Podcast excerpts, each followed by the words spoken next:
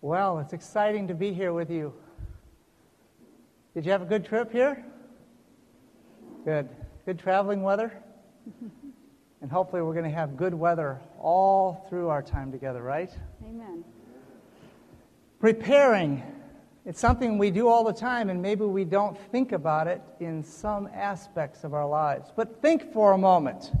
When I come up to, to the meal table and I sit down, what happens Husbands, since it's not usually us preparing, what happens if we sit down at that table and no preparation has taken place? What happens? Somebody's got to do something, right? Or we're going to go hungry. I mean, we take some of this preparation for granted, but without preparation, we don't have success in anything. And so today we're going to be talking about preparation in the context of educating our young people. Whether you're homeschooling or you have your children in a private school or in public school, there is preparation needed today for what is going to take place tomorrow. You see, without preparation, there can be no real success. It doesn't mean that God isn't still working and that God won't still bless us, because doesn't He often give us what we don't deserve? Okay? Often He works with us in many ways when we don't deserve it, but we need preparation. Preparation is vital and it's shown all throughout God's Word. Think with me about Esther's preparation. There she found herself in a very difficult and even life threatening situation. She was going to go before the king. Did she need preparation? She prayerfully prepared. She actually asked the king for a banquet. That was part of her preparation. She set the stage under the inspiration of God to prepare the, the, the time that they would spend together, the king Haman and Esther. She prepared. And God blessed that preparation. Remember Solomon when he said that we must prepare in the summer if we're going to have something in the future. How many of you here do any preserving of food, canning or freezing? Okay? Quite a few of you. Why are you doing it? Well, for most of us, well, at least where we live, you can't have a garden to just go out and pick things out of all year round, right? And so there needs to be some preparation. If you want to enjoy those apples, maybe you make them into applesauce, right? So you can enjoy them, or those cucumbers made into some good homemade pickles, or whatever it is, the cherries off the tree. But there's preparation. If we're going to have the enjoyment of those fruits or those vegetables in the wintertime, we have to do some preparation in the summertime. Amos said some very important words, and I believe those words are part of the reason why we're here together. Amen. He said, Prepare to meet thy God. Does it take preparation to meet our God? Did it take preparation before the Day of Atonement to meet God. It takes preparation to meet our God. Matthew, in writing about preparing the way of the Lord, who prepared the way of the Lord? John the Baptist. Did John the Baptist have preparation in order to be the man that God used to prepare the way for Christ? There was preparation. And you know, I like to think that Jesus said he was going to prepare something for us. Do you remember what it was? I go to prepare a place for you. Isn't that nice to think about that? Even Jesus is going through preparations to receive his people. In the very last book of the Bible, it says that we need to be prepared as a bride. Prepared as a bride. Does the bride go through some preparation to get ready for that wedding day? I see the women saying yes. There's some preparation that special day that event that should take place once in our lives. There's preparation, prepared as a bride to meet her husband. So today we want to talk about that preparation in terms of our young people and what's ahead for them tomorrow. We found it exciting when we went back and looked at the scripture to see how important preparation is. It's important for our physical life here on this earth, and it's certainly important for us to have our hearts ready to receive Jesus when He comes. And for our young people, those of us who have children, whether they're little or they're growing so quickly, God has a special work for us as parents to help prepare our young people, our heritage, for His kingdom. Amen. Prepare today for tomorrow. So, we want to look at this afternoon four areas of preparation that we have found necessary and I'll say vital in that process of preparing our young people for their future, their future in this world and their future in the world to come, hmm. which is our most important future. The first area we're going to talk about, we're just going to highlight these four, and then we're going to talk in depth on each of those, these areas. The first area we want to talk about is the spiritual preparation that's necessary. And that's the most important, isn't it? That spiritual preparation, not just of our children, but that preparation that must take place in our hearts as parents. So I want to discuss spiritual preparation, the need for that, and how we gain that preparation. We want to look at the scholastic preparation necessary. Then we want to look at financial preparation. This is an area we've found that many families don't think about until their young people are right on the verge of finishing high school and they think, oh, what are we going to do? And you know, when our children go into further education, it costs money. And so we want to talk about the financial preparation and then the career and development aspect of preparing our children for their future. For what purpose? Why are we going through all of this work of preparation? Well, we see it outlined in Scripture, the, the ultimate purpose. But for this world, the purpose is that our young people can represent Jesus Christ. Amen. In whatever area, whatever path that God has for them to live for Him in this world.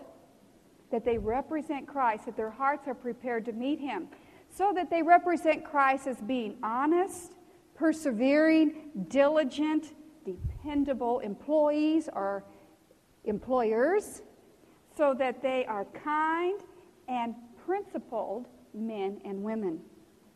This is what the world is looking for. You can look at it in any occupation, and when these character traits are part of the character of our young people, no matter what occupation or profession they choose, they have an opportunity to represent Christ in that profession. Amen. Well, let's talk about their spiritual preparation. Without the spiritual preparation, they aren't going to be prepared to represent Christ in their temporal lives. And they're not going to be prepared to meet Christ when he comes. Is spiritual preparation important? It's vitally important. And you know, one of the things that we have continued to learn in our experience is that if our young people are going to be spiritual, it sure helps a lot if their parents are striving in that same walk to be spiritual. Amen. Okay? It's very difficult, and I'm sure many of us, if not all of us, have heard the saying, do as I say and not as I do. Okay? And what that is is an excuse to not deal with my past. Okay, yeah, I've got a bad temper. Yeah, I've got bad habits. But don't do that. I don't like those anymore. I don't want to be bond slave to those anymore, but I am, so do as I say. Don't pay attention to what I do. Is that very easy to do?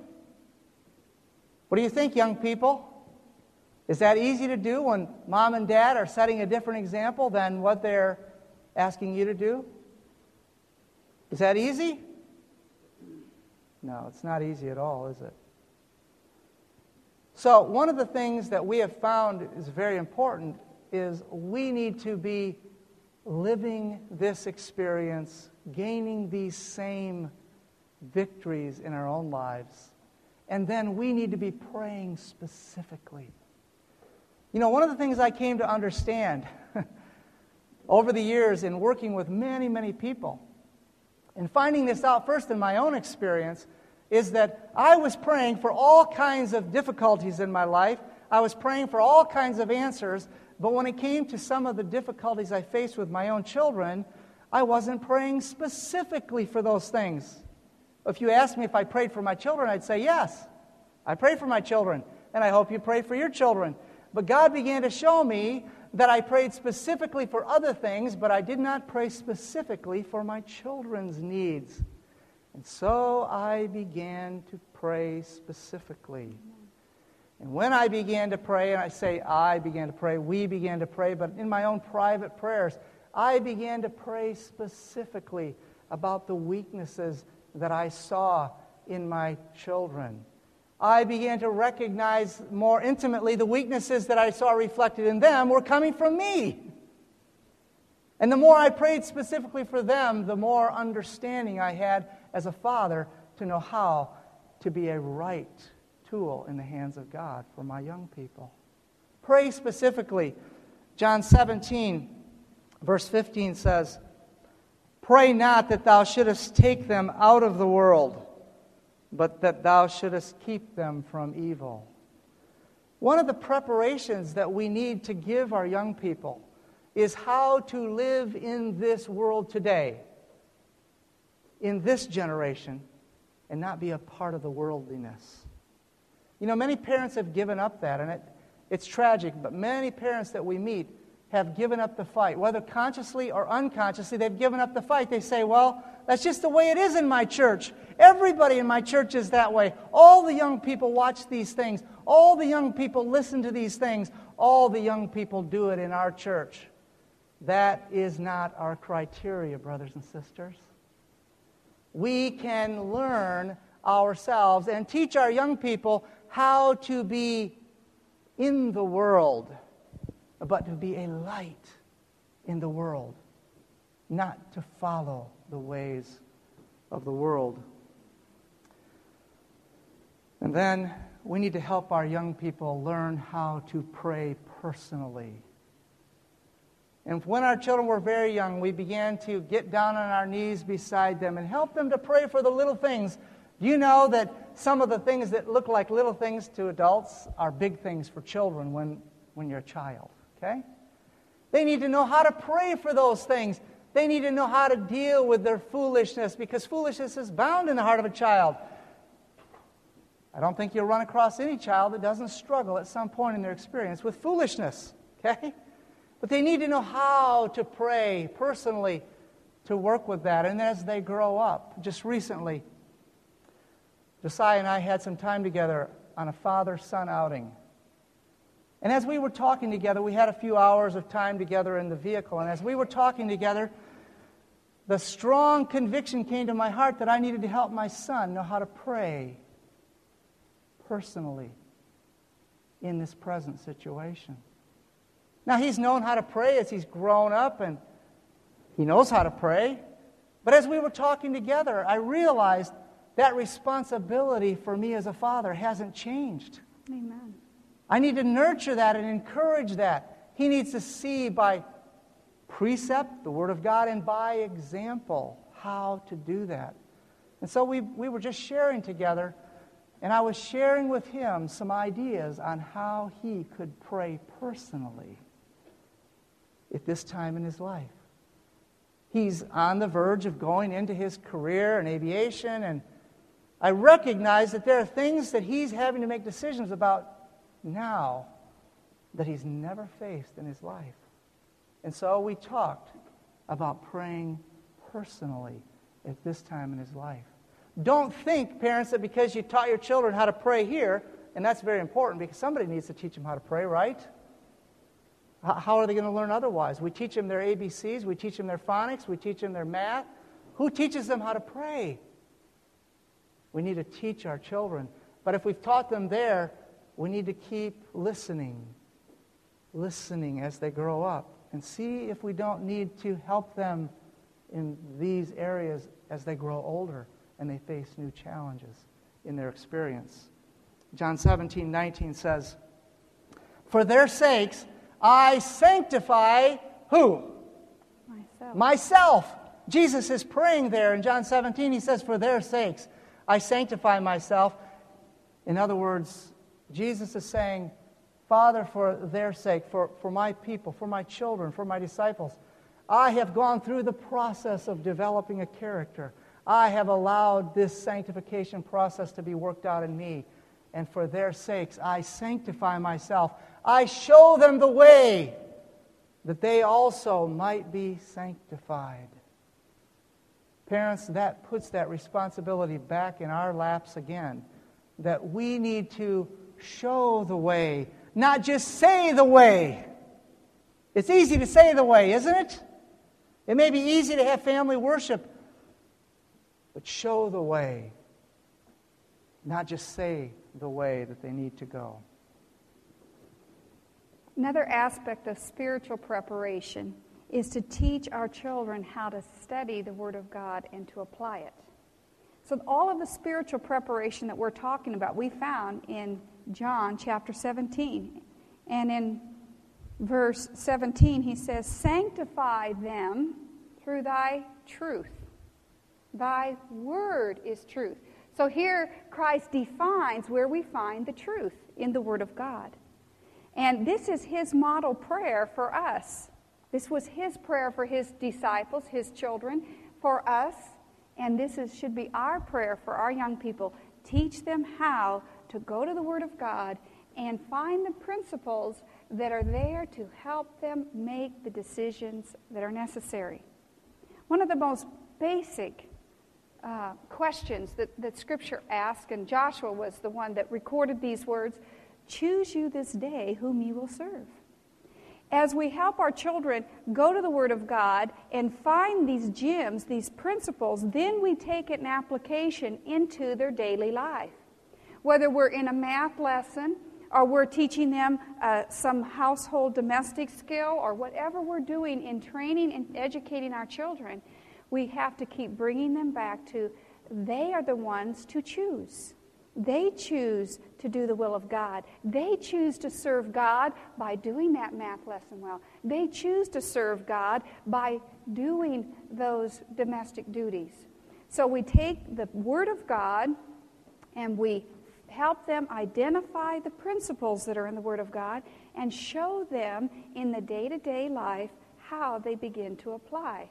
By continuing, as we then are being sanctified by that same Word, we bring them in their little encounters of the day back to the Word of God so that it can be a witness to them, so that it can be a motivation to them, so that it can be an encouragement to them that they will choose what is right over what self's natural inclination is to do. Now, we could spend the rest of the time here today just talking about developing a personal study time with our young people. But that's already been done. And you can find that on the series, The Gospel Applied in Parenting. There's a one tape message in there. It runs about an hour long, and it gives many, many practical examples from a very young child who cannot read to an older youth as we help our young people develop that personal uh, relationship with God through the study of His Word. So we aren't going to repeat that because it's been done. We want to encourage you that taking this time in the spiritual preparation means that we as parents go to the Word of God and we are being taught of that Word. Amen. And then we help our young people by our example and by our encouragement to do the same. And then in our home, we discuss what it is that we learn and we share with one another. We learn from one another and then we grow with one another. You know, one of the greatest tragedies that we see in families today is losing contact with our young people's spiritual condition. We see it everywhere we go in the world. It's a tragedy when you see young people who are like magnets to other young people. Why are they like magnets to those other young people? Is that wrong? Well, it can be wrong or it can be positive, but the reason many young people are magnetized to other young people, and often those young people are not the best associates for those young people, often it's because they have no time with their parents. Their parents have lost touch with them. In the busyness of life, their parents have lost contact with their real spiritual condition. And sadly, many times, the reason parents lose contact with their spiritual condition in their children is because parents have often lost contact with their real connection with God. It's that simple. And that's, that's tragic. Because then life goes on many times through the motions of professed Christianity, but it denies the power of godliness in the home life. And the children begin to separate. I praise God that He has helped me as a father recognize how important it is to ask this simple question to my children. And if you were to pull my children aside privately and ask them how many times I ask them this question, it's a very simple question. How are things going with you? And their usual answer is fine. and that's good. Now, how's it really going? How is it with your heart? See how quiet it got just now? That's because that's an important question. And it's a question that I ask to my young people many times. And I look for the opportunities to ask the question when there'll be time to hear the answer. It takes time, friends. But one thing I will not regret as a father, even if my children all go astray at some point in their lives, I will not regret the time I have taken to ask those kind of questions and the time to listen to the heart answers. We need to take time to stay in touch with the real life of our children, the real spiritual condition. It's too easy for a son or a daughter to just say, Oh, I'm doing fine. And then how many times I talk to parents, grieving parents, who said, I had no idea. I didn't know they were struggling with this. I didn't know they were learning this from their associate. I didn't know this was happening to them at church in the young people's group. I didn't know that's what they were doing when they were looking at the computer. You didn't know because you didn't take time to ask those questions and take time to hear those heart answers. And sometimes hard answers. Lest you think that we don't have to work through difficult things in our family, we have many bumps in the road, okay? Our children didn't come out of the womb any better than we did, okay? Or you did. But I can tell you there's power in the gospel of Jesus Christ. And it's a living power. And it's a life changing power. And it works if we will take time to stay in contact with the spiritual condition of our young people. You know what it does to me? Sometimes it forces me. Forces? Does God force? no, but I can put some force on myself when the Spirit convicts me. It forces me to get up and spend time with my God in the morning. Do you know why? Because I need to face my children with the right example.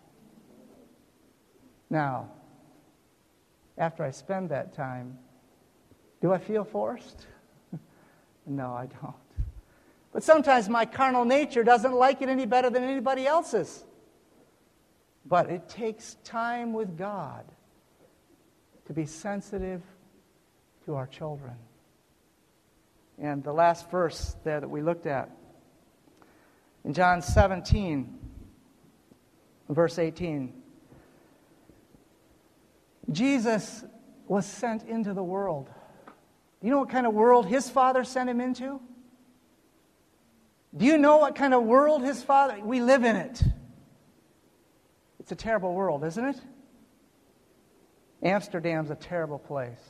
San Francisco's a terrible place. These are places I've been and seen what happens. New Orleans, in the streets, things that happen. It's a terrible place. God sent His Son there to redeem this sinful world, and we're on the verge of sending our Son off to Phoenix, Arizona. Not as bad as San Francisco. But do you think we have some fear and trepidation? He sent his son into this world, but his son did not become like this world. Amen. His son offered the transforming power to change the people of this world.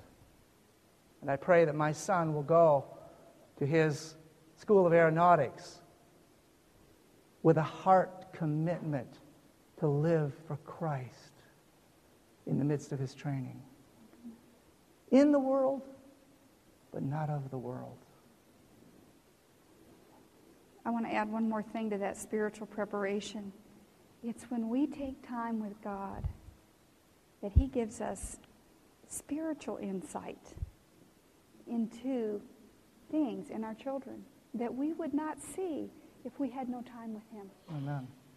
There have been so many times that the Lord, through my study, in my prayer time, He's brought things across my mind. It was just like a light turning on in my head that helped me to reach into the heart of my child for something I never knew was a problem. So I want to encourage us as parents it's not enough to get them ready. We must take time to be spiritually prepared for the challenges of today in preparation for the future that we face as our young people continue to grow. Amen because we're going to need spiritual insight as they grow older and older and they're getting more influence and more um, experience in life to direct their feet in the holiness of Jesus Christ. That narrow, steep path. Amen. Let's talk about the scholastic preparation. I was just talking with a mother recently, and she was in the dilemma do I homeschool or don't I? She wants to, but she's like many of us, or shall I say all of us, anxious, uh, not confident. You know, well, what do I do about this? I don't know how to teach this. Should I take him over here to learn this and take him over here to learn that? And I said, you know, this is a thought the Lord just gave me that day. We don't need to be the best to teach our children the basics. Amen. Did you hear that? I don't have to be the best teacher to teach my children the basics. I must teach my children the basics and teach them how to do their best. Amen. Do you understand the difference? We don't have to be educated scholars in order to teach our children algebra or phonics or cooking or maintenance on home equipment or whatever. We have to have a willingness to learn and use what God has given us and desire to help our children grasp the basics so that, and then most importantly to teach them how to do their best at whatever they do. Therefore god does with them what we may not have to know how to do efficiently ourselves. Colossians 3 and verse 17 and whatsoever you do in word or in deed do all in the name of the lord jesus and really that should be our motto it's not that I have to be an excellent teacher in every area and I have to be a master at every area of education. I have to be willing to be used of God to help my young people gain this as part of the foundation of their education. In whatever they do in word or deed, do all in the name of Jesus Christ. That means that they represent Christ in what they do. So let's build that strong foundation. And again, we've talked about this. In fact, last year at this same time here, we did the first part of a homeschool seminar, The Powerful Potentials of Homeschool. And that is on a little album back there, CD and cassette album. And we talked about building a strong foundation and the importance of that. And we want to emphasize that importance again, building that foundation because in the foundation, we help our children know how to pick up those tools of the scholastic learning, that scholastic education, and we teach them how to use the tools effectively. Then God, working with that child to do their best, and they have the tools and they have the skills, then they take those tools and they can build anything that right. God directs them. So, build that strong foundation. It's very important to preparing them for tomorrow. If you just try to say, oh, they don't really don't like that that much, we'll just kind of skip over that, or this is really hard. I've been over this five times. I'm not, I don't have the patience to do it again. I'm, I'm not going to be able to be patient with my child. Forget it.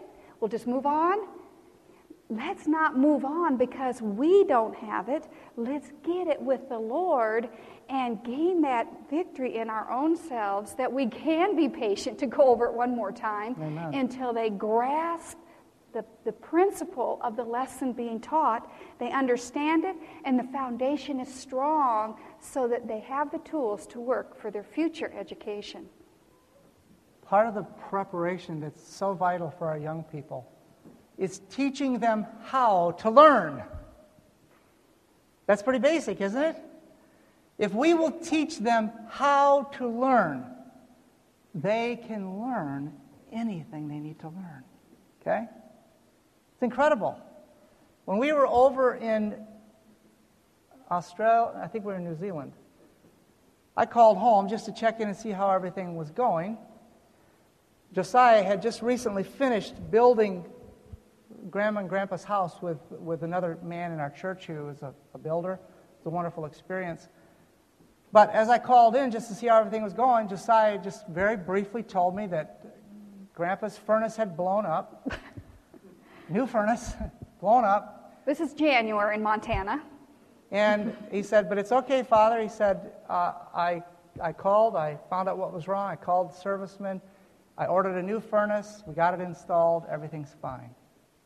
I said, Praise the Lord. Thank you, son. I never taught him a thing about furnaces or any of that stuff.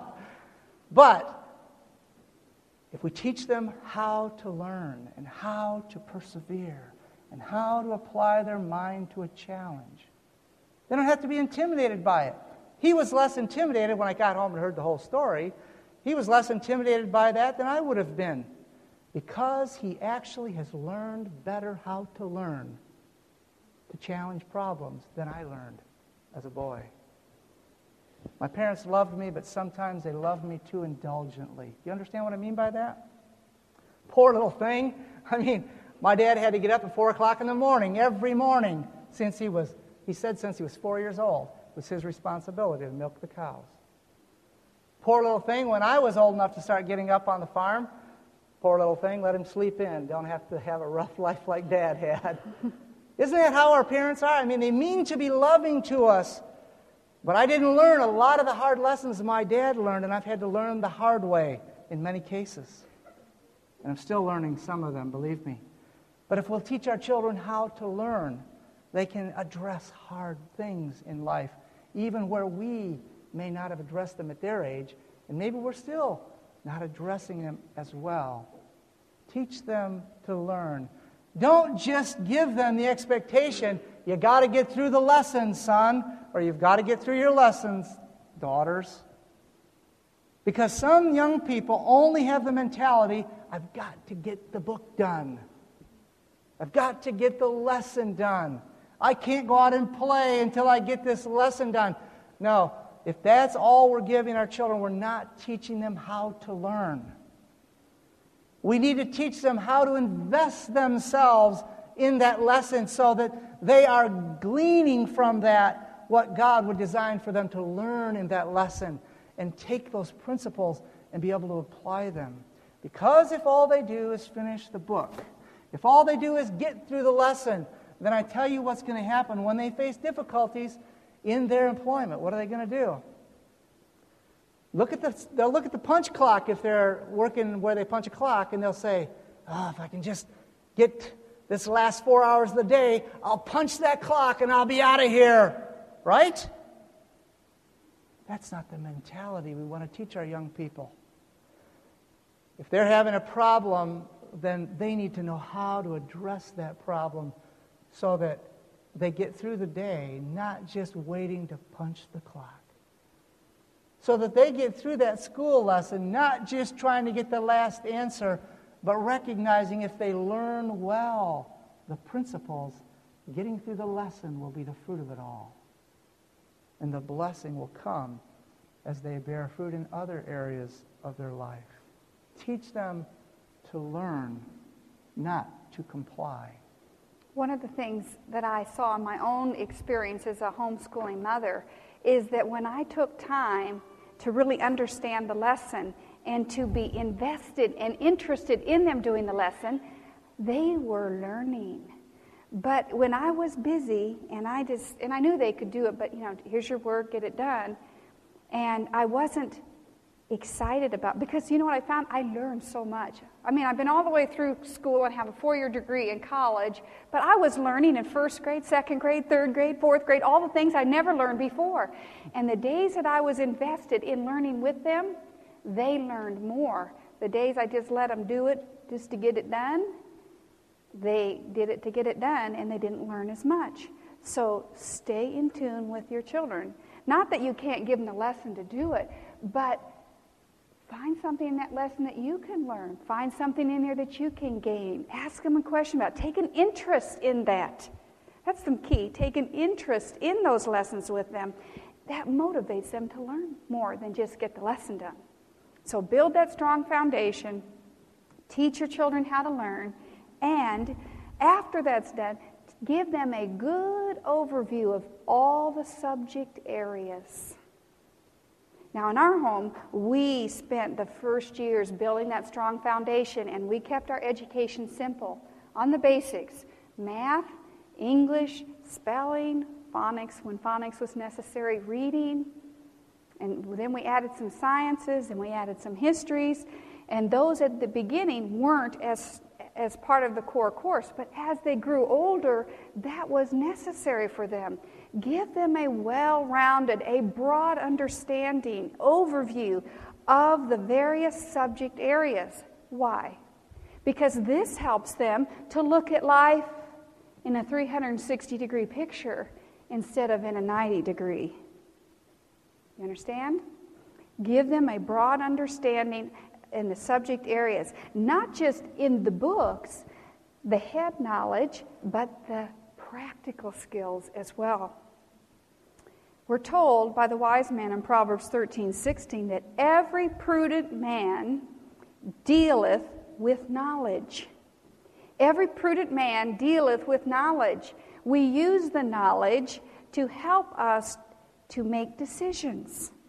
If we want our young people to have direction for their future, and we've given them no exposure in the practical skills and what's available to do, and in the broad ranges of the sciences and the other areas of education that we haven't spent as much time, at least in the early years, with, then we, they don't have the vision of what there is to do in life.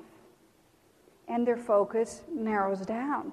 And they may have talents, natural talents and abilities, a natural love and aptitude for something that they've never really been exposed to. And they would never proceed or pursue that because they've never had exposure to it. So we found the blessing of giving that, that rounded knowledge in math, English, and science, history, gardening, home economics. Now, I cannot sew. I'm a mender. I put buttons back on. But we found someone who knew how to sew that could give my girls some basics in sewing how to put a dress together, how to make um, different things that I thought were quite complicated, but there was someone there that she could help me and I could help her. We actually exchanged teaching. Our young people were in their teens. I taught anatomy and physiology to her children. She taught my girls sewing. It was a good trade. Half the year they did sewing, the other half of the year we did anatomy and physiology. How did Josiah get out of that? he got out of the sewing, but he didn't get out of anatomy and physiology. Okay. Actually, he can put buttons on.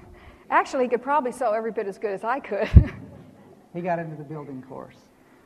Yes.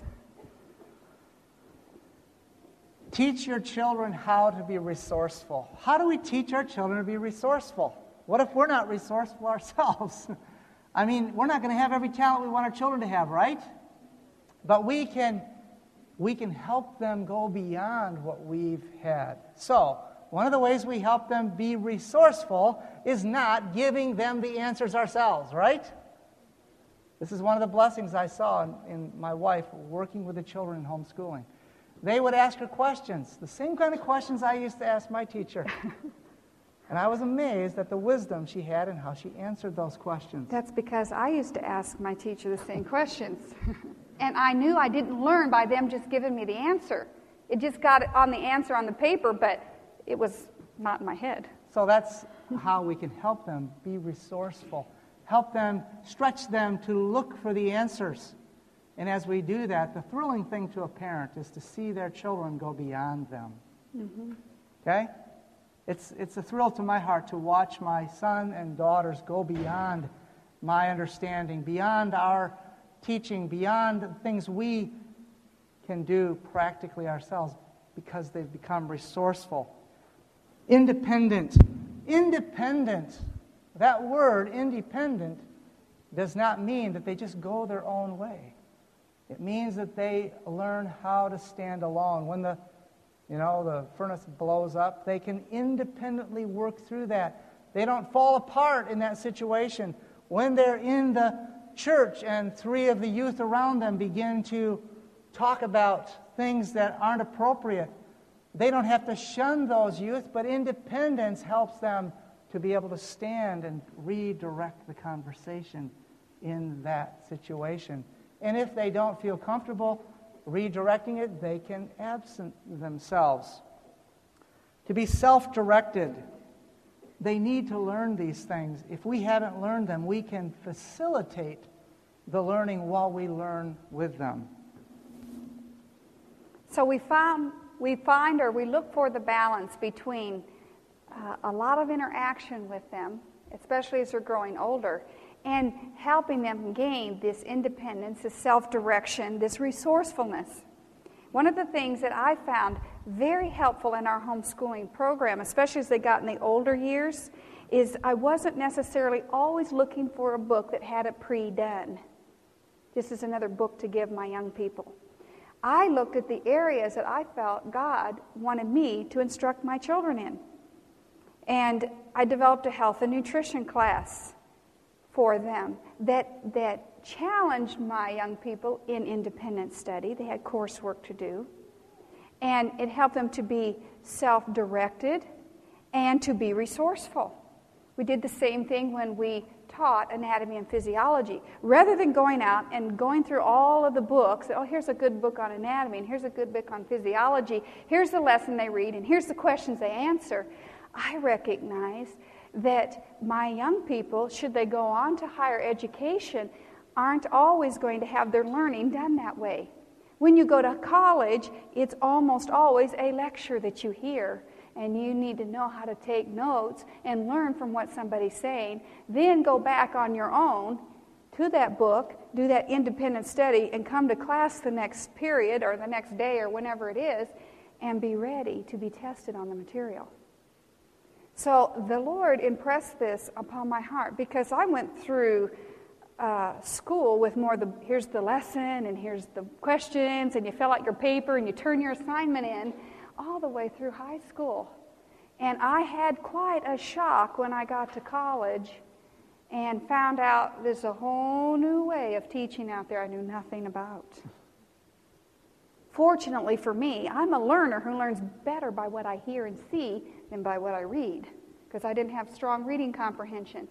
But even with that, it was still very challenging to me. And the volume of, of material we were given to uh, be responsible for within a day's time. And so, in our homeschooling, I chose to teach anatomy and physiology. I got some good resource books, but they weren't just a lesson with questions. And I would study, and we took it by systems. That made so much sense to me. When I was in college, we took anatomy in one semester and physiology in another, and I thought it was disjointed. To me, it made more sense to put it together. So when you learn about the anatomy of the heart, then you learn about the physiology of the heart, and it all makes sense together. And so that's the way I taught. We did it systematically. We did the cardiovascular system, we did the pulmonary system, we did the renal system, we did the every system in the body, skeleton system, skeletal system. And I would do an hour to an hour and a half lecture with the young people sitting around the table, picking the highlights. Then I gave them the assignment. They had to go and research it out. They had to be resourceful. And part of their assignment was that for every system study, they had to find a Bible verse that talked about that system or a part of that system. There's many verses on the heart. There's verses about kidneys in the Bible. Did you know that? There's verses about the bones. There's verses about the skin. There's verses about every system in the Bible. I was fascinated. I never knew that. There's verses on, at least one verse on every system of our body the eye, the ear, the tongue, the hands. Of course, that's not a system, but it's a part of the body. And then we went, and their challenge was they had to find spirit of prophecy references on that. And we, we look for the spiritual application, what we learn spiritually through those systems as described in the Bible and the spirit of prophecy, and also the physiological response uh, that we found from the books and also through the spirit of prophecy. So that was part of their study. And we come back to class, and the first thing they knew they were going to get was a test on the last lecture. And for their final test, they had to be prepared. I didn't write out a, a final test. They had to be prepared to draw a slip of paper that would name a system in the body, and they had to write two pages of everything they learned about that system. So that meant they couldn't. That meant they couldn't just know all about the cardiovascular system. They had to know every system enough to write everything they learned. Because I was not so much interested in right or wrong answers. I wanted to see what they learned, and that was encouraging to me. So it taught them to be resourceful, to be self-directed, and independent in their study. And I saw that it, it was a tremendous help, I know, Amen. to Allison when she went away to school for massage therapy. She would have long hours every day of lecture, lots of material to cover every day. And she was very appreciative that she had a taste of that in her home before she got there. So we want to encourage that. We also found that uh, in another friend's experience, when they went into a, a nursing course, a CNA, a pre nursing course that they had to take in order to be eligible for nursing, that when they got into the, to the class where the teacher is going to give the lecture, the teacher got off on all these other things and the stories. You know how sometimes nurses, they tell all their old stories. and then they go to class the next day and they have a test, and wow, they weren't prepared. But because she learned to be resourceful, you can't just take what you hear in class. You have to take the book and you have to study alone, on your own, self directed, self governed, to get that information so that you understand it and you learn it, whether or not your teacher tells you about it in class or not, because that happens too in real life. And when we teach our children that we don't necessarily say everything in the lecture that they're going to be responsible to know, it's very important. This being self directed, self motivated, resourceful, independent, whatever you want to call it, they all work together. It's been one of the blessings that we've seen even in our own children. Emily, for example, on languages. She wanted to speak Spanish. And I'll have to admit to you that when she first took the interest in speaking Spanish, because I didn't know anything about Spanish, I thought, you know, she'll probably get tired of this in a few weeks. Probably just putting my own feelings on it, that I would get tired of this. The new would wear off of it. But, you know, she got books, she got resources that she found herself, she paid for them herself, and she said, I want to learn Spanish. And today, According to what people tell me, she's very fluent in Spanish. I don't know. I mean, it sounds, it sounds like Spanish to me, you know? But she can speak Spanish to anybody, anywhere, because she was resourceful. I just want to encourage you, parents and young people, that you don't have to go to some place that teaches Spanish to learn Spanish language. Emily was self taught on the violin. She never went to, she's never had a professional violin paid lesson in her life. Now, she's had a few from our friend here. Very thankful for that. But you can do these things without having to go through a formal education. You can do it. You can learn how to play the piano beautifully without going to lessons for 14 years or 12 years or whatever. I'm not against those things, but I'm trying to say we need to help our young people go after their dreams. Mm-hmm. And the only way they're going to dream is to give them a broad understanding of what's out there that they can go after so that they're not narrowed down, that they just have to do one thing and their, their vision is very narrow.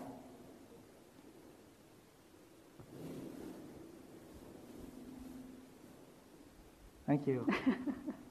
My wife's having to help me out here. well, let's talk about financial preparation. How's that for a shift of gears?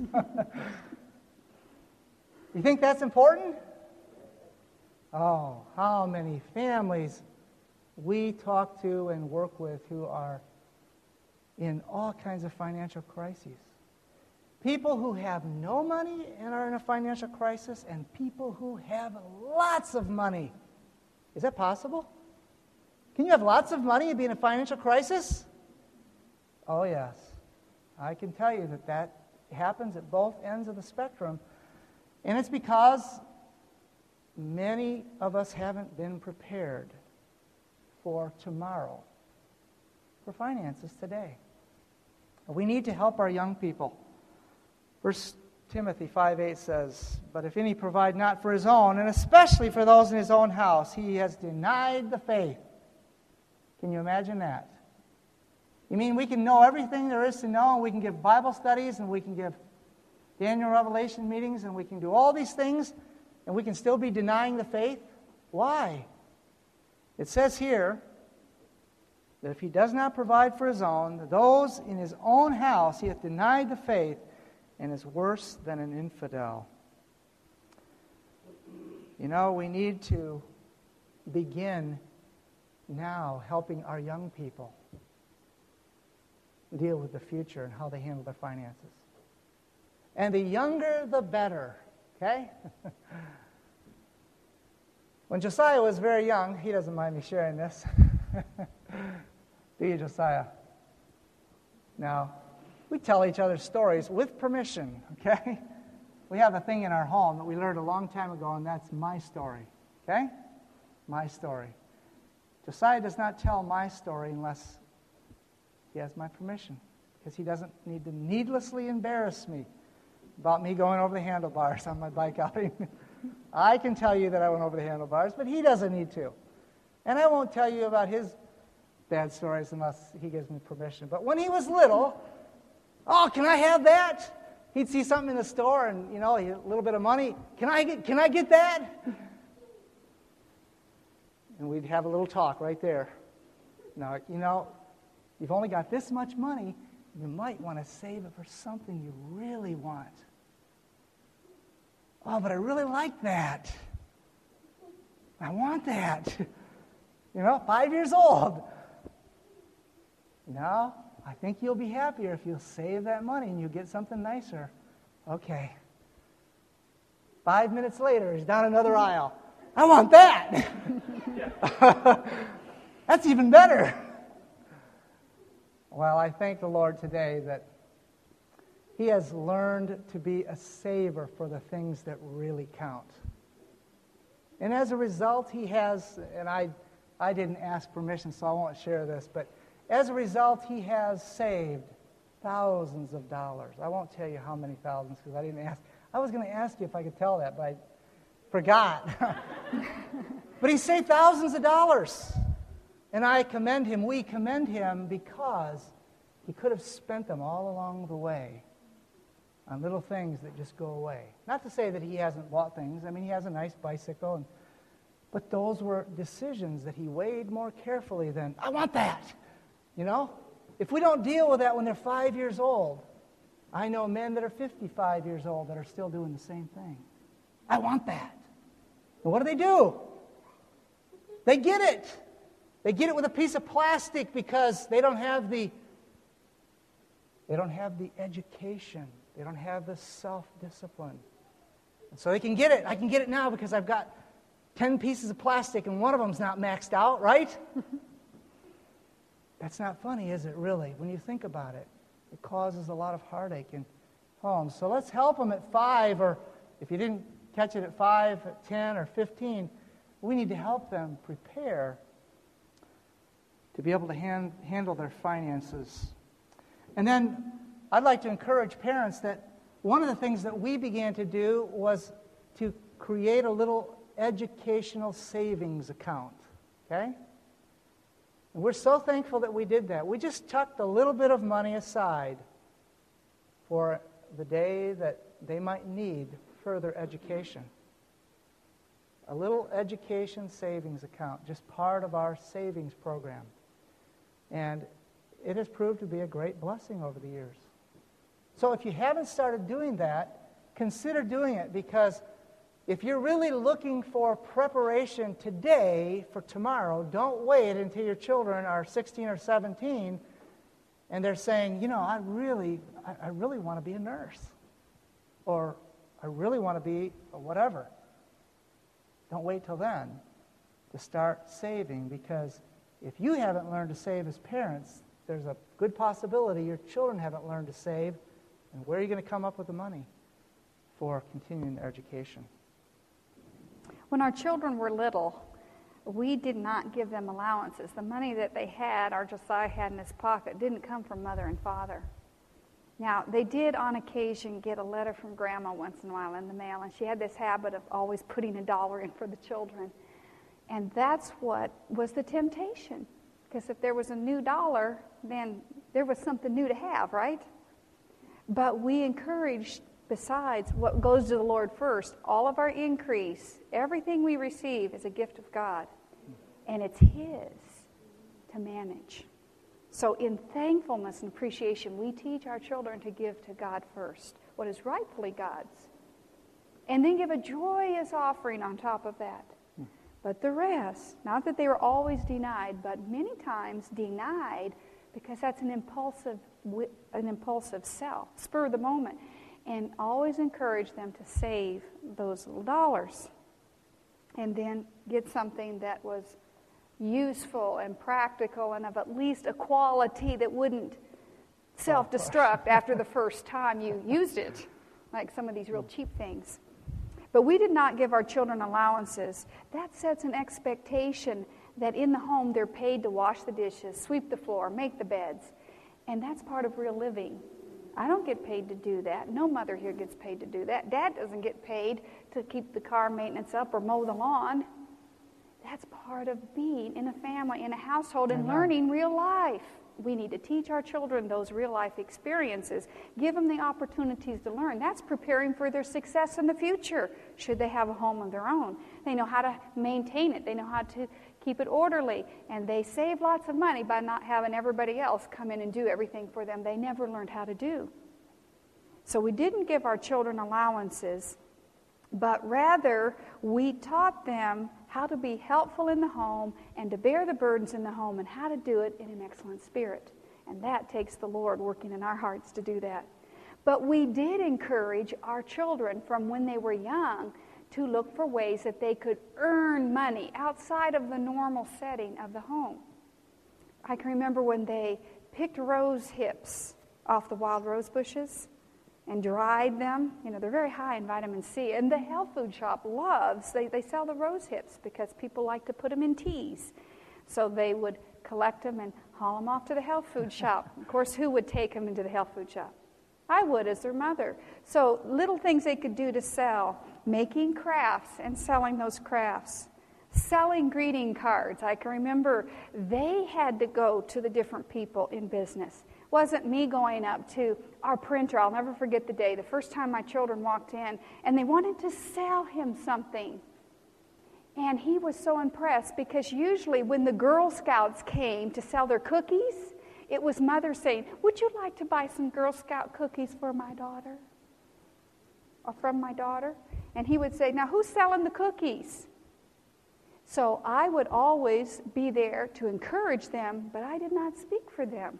They had to learn to go to the printer, Mr. Trippett, and say, Would you like to buy some of this? I'm selling this. I'm earning money. What were they earning money for? Well, they were earning money for bicycles. That was the first thing. They earned their money 50% to buy their own Spirit of Prophecy set. They earned their money for different kind of books. And as they upgraded the bicycles, they purchased those, not mother and father. They take good care of their bicycles. They appreciate that inspired words. It's a treasure for them. So we gave them opportunities to earn money, greeting cards, extra produce from the garden, selling that to neighbors, the extra raspberries off the bushes or the garlic or whatever we had too much of. Even going down to the store in Eureka, Montana, asking if they'd like to buy a box of cucumbers. And you know what? They would buy it because the children were selling it. And it's incredible what people will do when they see their children are motivated and they have a purpose. Many times they're saying, I'm just saving my money.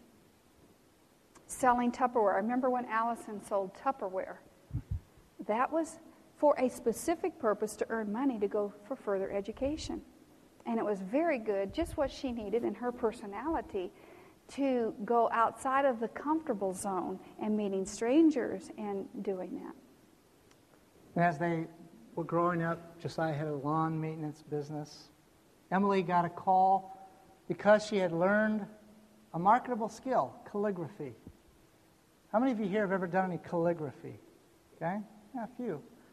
She had learned calligraphy, and as a result, that same printer who had bought things from the children as they were growing up had somebody come into his print shop who was doing specialized wedding invitations and ask if he knew anybody that could hire out to do calligraphy. Who do you think he thought of? Emily.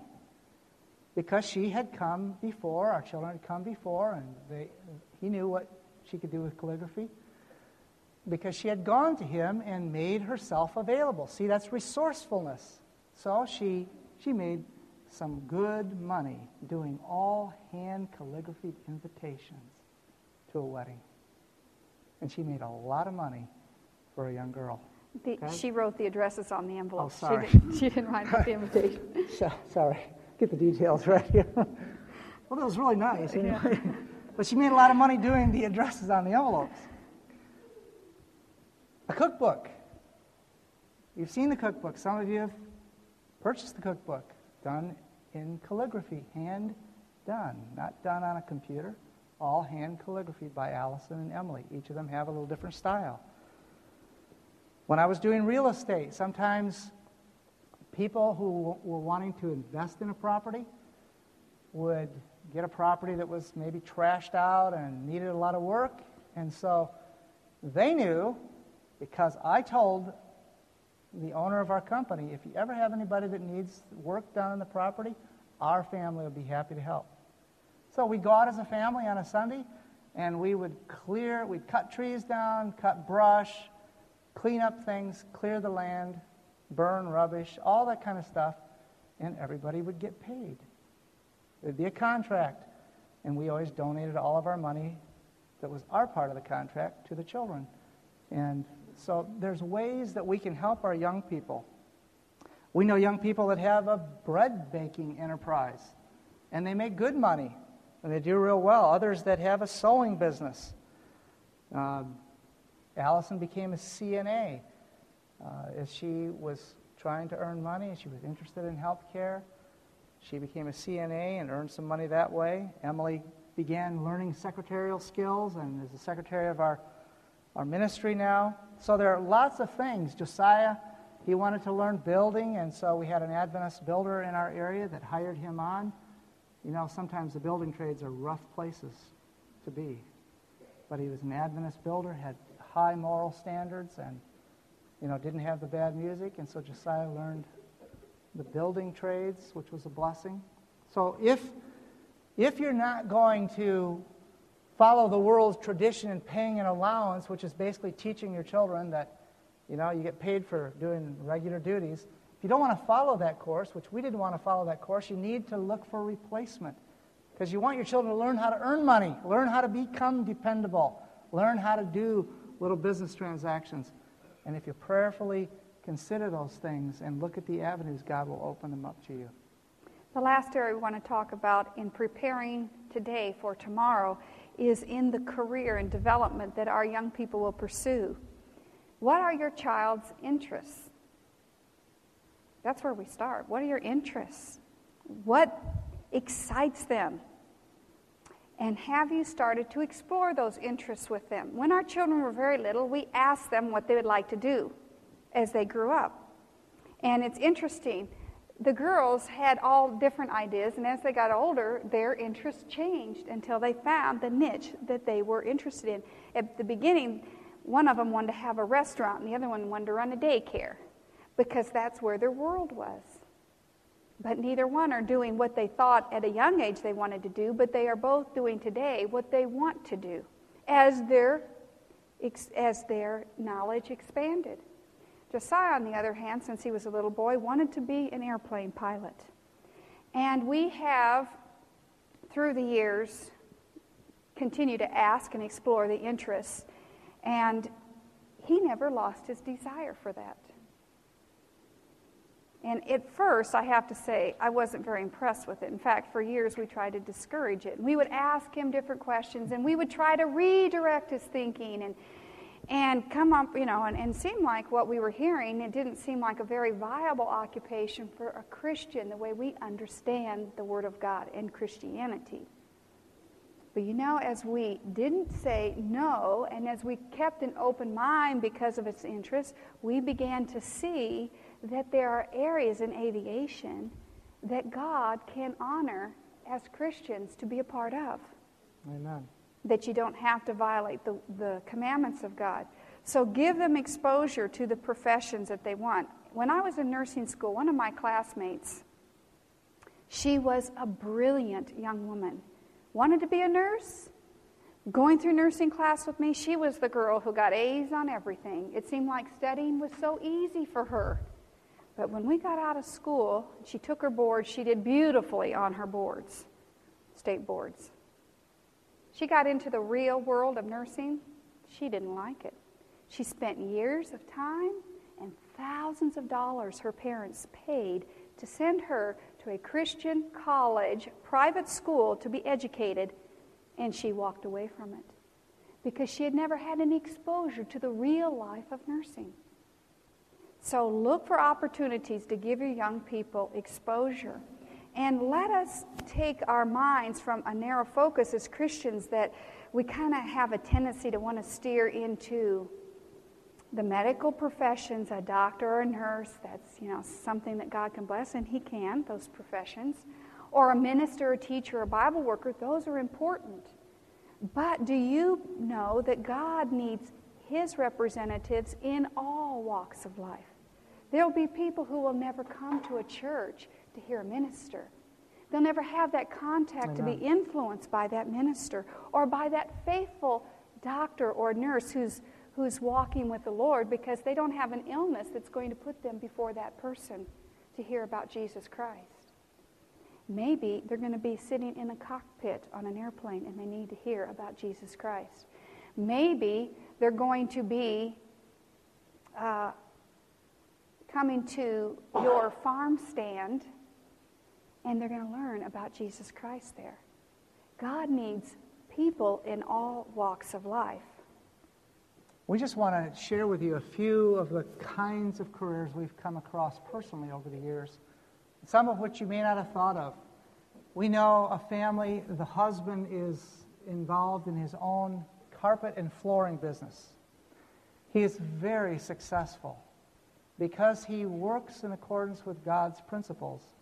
But not only is he successful in the flooring business, he's a successful outreach minister for the Lord. Amen.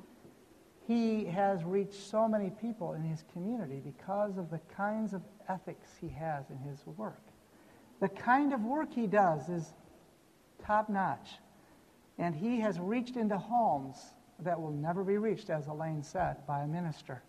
They don't go to church, but he's in their home, laying their tile, laying their carpet, talking to them about a life changing gospel.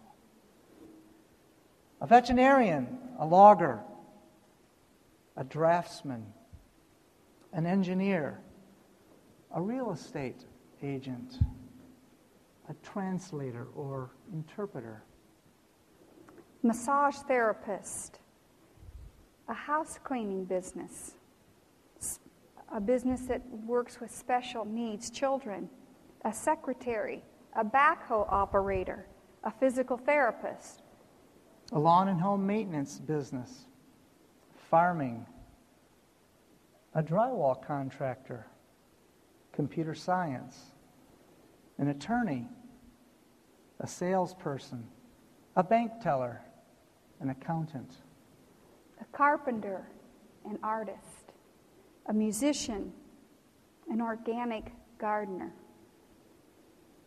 You know, we could probably spend time talking of a lot of other ideas, but the point is this give the opportunity to your young people to expand their horizons, okay? Let them tap into something that's meaningful where their talents may lie, and they may lie dormant there. And don't be afraid.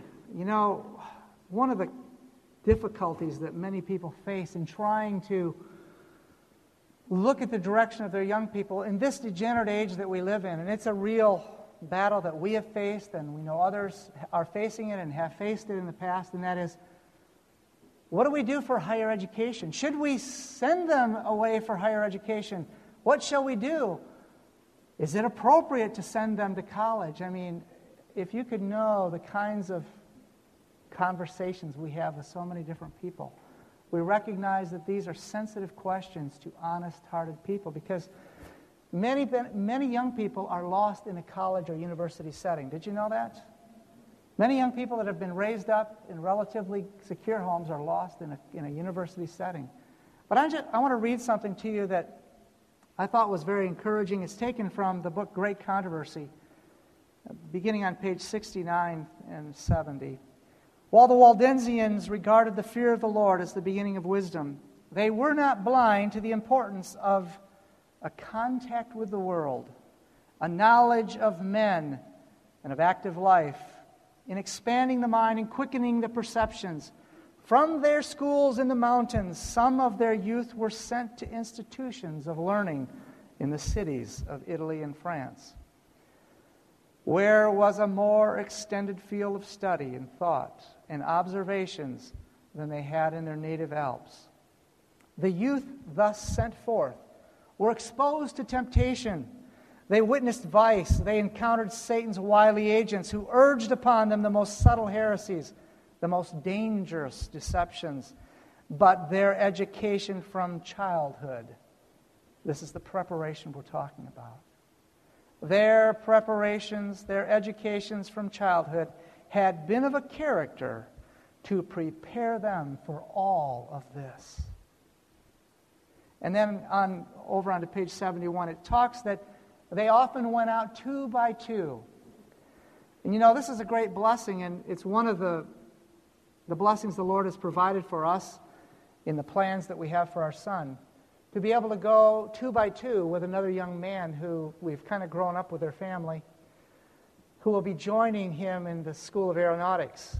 There's camaraderie in that, there's accountability in that. There is an uplifting and encouraging influence, where there's a like mindedness for that kind of exposure to the difficulties of life. So, don't be closed minded. We're not encouraging anyone here in any particular direction, but God knows what's ahead for our young people. And we need preparation for these last days. Are we willing to make the commitment for that preparation? You know, one of the things that we considered when we looked at Allison's continuing education away from the home, and also as we looked at Josiah's experience in leaving the home for his education, We looked for programs that would take them away from the home for the least amount of time. In Allison's case, it was five months for a one to two year program. Five condensed months in a very intense program. Was it worth it? Yes. Two reasons it kept the mind occupied. She studied most of the time and was in class the rest of the time. it's very much mind directed. Five short months of intense preparation, and she received the same certification she would have received from the one and two year programs because of the school that she went to. The least negative influences to be met, and the least amount of financial outlay.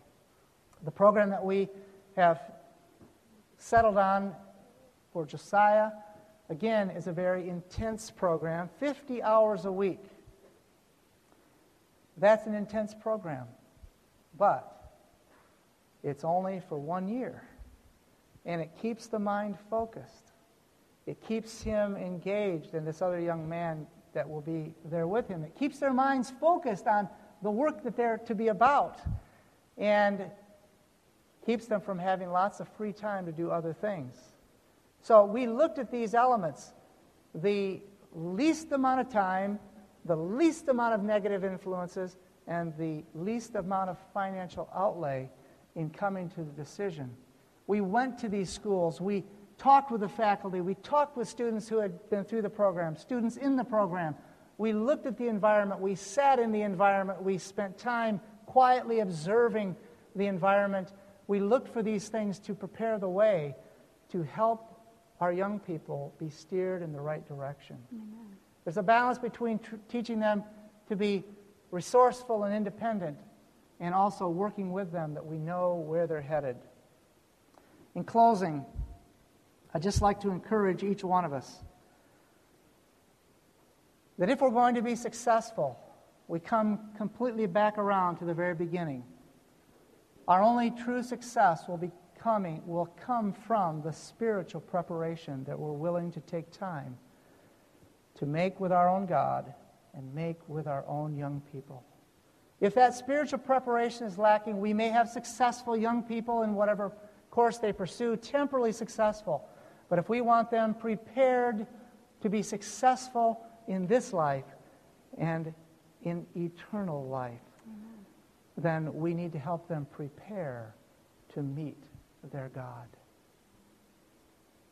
Are we willing to make that kind of commitment to our young people? They're our best resource, parents, and there's nothing we can invest in better than our young people. Let's prepare today for tomorrow. Shall we kneel as we pray? Father in heaven, we thank you for the opportunity that you give us to educate our young people. Lord, we pray that we will be faithful first to you, that we will seek first your kingdom and your righteousness, knowing that all these other things will be added unto us. May we help to facilitate that in our young people, that they will seek you with their whole heart. Lord, we pray that as we go through this time together, to these next few days, that you will bless us, guide us, and prepare us to meet our Savior face to face. In His name we pray. Amen. This media was brought to you by Audioverse, a website dedicated to spreading God's Word through free sermon audio and much more. If you would like to know more about Audioverse, or if you would like to listen to more sermons, please visit www.audioverse.org.